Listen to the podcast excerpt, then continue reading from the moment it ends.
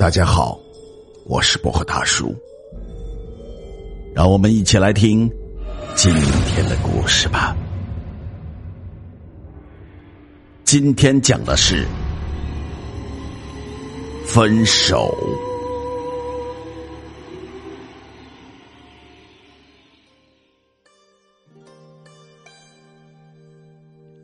我和佳怡的分手，这似乎是上天故意的安排。佳怡其实是一个非常不错的女孩，无论是在容貌还是在性格上，都让人感到无可挑剔。可我还是主动的和她分手了，尽管我是那样的不舍。和佳怡。分手后的第一天，佳怡起得特别的晚。管宿舍的阿姨进了门三次，看到的都是她蒙着被子一动不动的蜷缩在床铺上的样子。阿姨也没有说什么，叹着气，轻轻的把门关上。等佳怡起来的时候，已经是十一点，上午的课是上不成了。卫生间的镜子里出现的是一张憔悴的、眼角带着泪痕的容颜。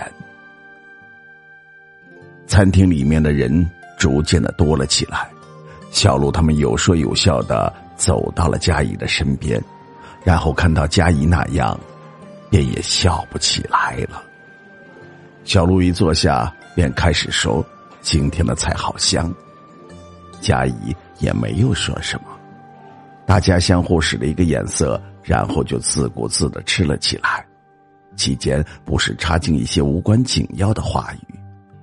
对面的那桌情侣正在旁若无人的大声的调情，而佳怡还是无动于衷，自始至终都嚼着一粒米饭，筷子却从未夹过一口菜。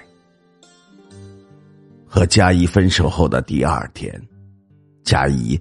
化了很浓的妆，衣着妖艳的出现在西区的一个酒吧。佳怡坐在吧台边，一杯接一杯的喝着不知名的烈酒。吧台上一字排着十几只空酒瓶，佳怡不让老板收去，固执的往胃里灌着那滚烫的液体。酒吧里回荡着电子迷离的音效。舞池的中间充斥着放纵的尖叫，佳怡随着音乐有节奏的摆动着。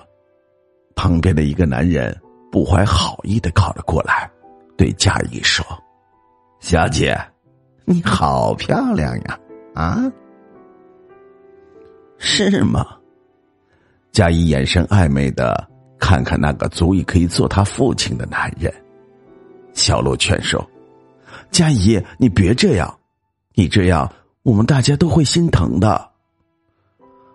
你们不要管我，让我醉死好了。佳怡说什么也不走，于是几个女生一起把她拖出了酒吧，塞进了车里。酒吧里发生的一切我都知道，因为我当时正在酒吧昏暗的角落里。自始至终的都在看着佳怡。佳怡被拖回宿舍的时候，正好是宿舍关门前的一分钟。他被扔到床上的时候，还嚷着还要喝，喊着喊着，便不省人事了。我和佳怡分手后的第四天，佳怡已经躺在医院的病床上两天了。他从那晚喝醉后便开始昏迷不醒，而昏迷中一直不停的喊着我的名字。期间，小鹿他们轮流到医院里照看他。一向嘻嘻哈哈的佳怡从此开始变得沉默寡言，脸上总是给人一副冷酷的表情，或者应该说是冷艳吧。几个好友看在眼里，都知道，佳怡一直没有把我忘记，一直在怀念着过去两人之间的那段感情。和佳怡分手后的第二年，佳怡被选举担任了系里新一届的学生会主席。我知道，这很不容易，因为她是一个女孩。大三刚开始的佳怡就为考研做准备，理所当然的，佳怡成为了系里的知名人物。班主任教育大一的新生时，都会把佳怡和其他几个学生作为榜样宣传。还没有到毕业，都有好几家知名公司要和佳怡签合同。和佳怡分手后的第三年，佳怡顺利的考入一所名牌大学，攻读硕士研究生。佳怡的身边始终不乏比我优秀的男生追求。可是佳怡从不理会，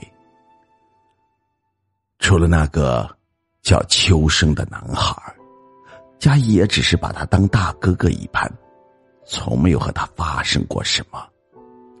然而在别人眼中，他们的关系似乎十分的暧昧。和佳怡分手后的第九年，我收到佳怡要结婚的消息。新郎就是秋生。在离结婚还有半个月的时候，佳怡坐在新房客厅里崭新的沙发上，给亲朋好友写着喜帖。佳怡的脸上挂着幸福的微笑，越发楚楚的动人。我知道，会有很多人收到佳怡的喜帖，除了我。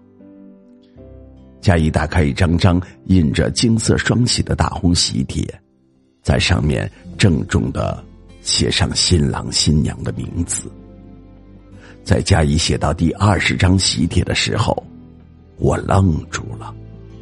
那第二十张喜帖上，新郎那一页赫然写着我的名字，而佳怡似乎没有要停下来的意思。我的眼泪终于掉了下来，在我们分手后的第九年，我第一次流泪，而佳怡却不会看到，谁也看不到，因为如果时光能够回到九年前的话，我绝不会因为赶着买蛋糕而乱穿马路，结果让灵魂离开了我的身体。那天是佳怡的生日。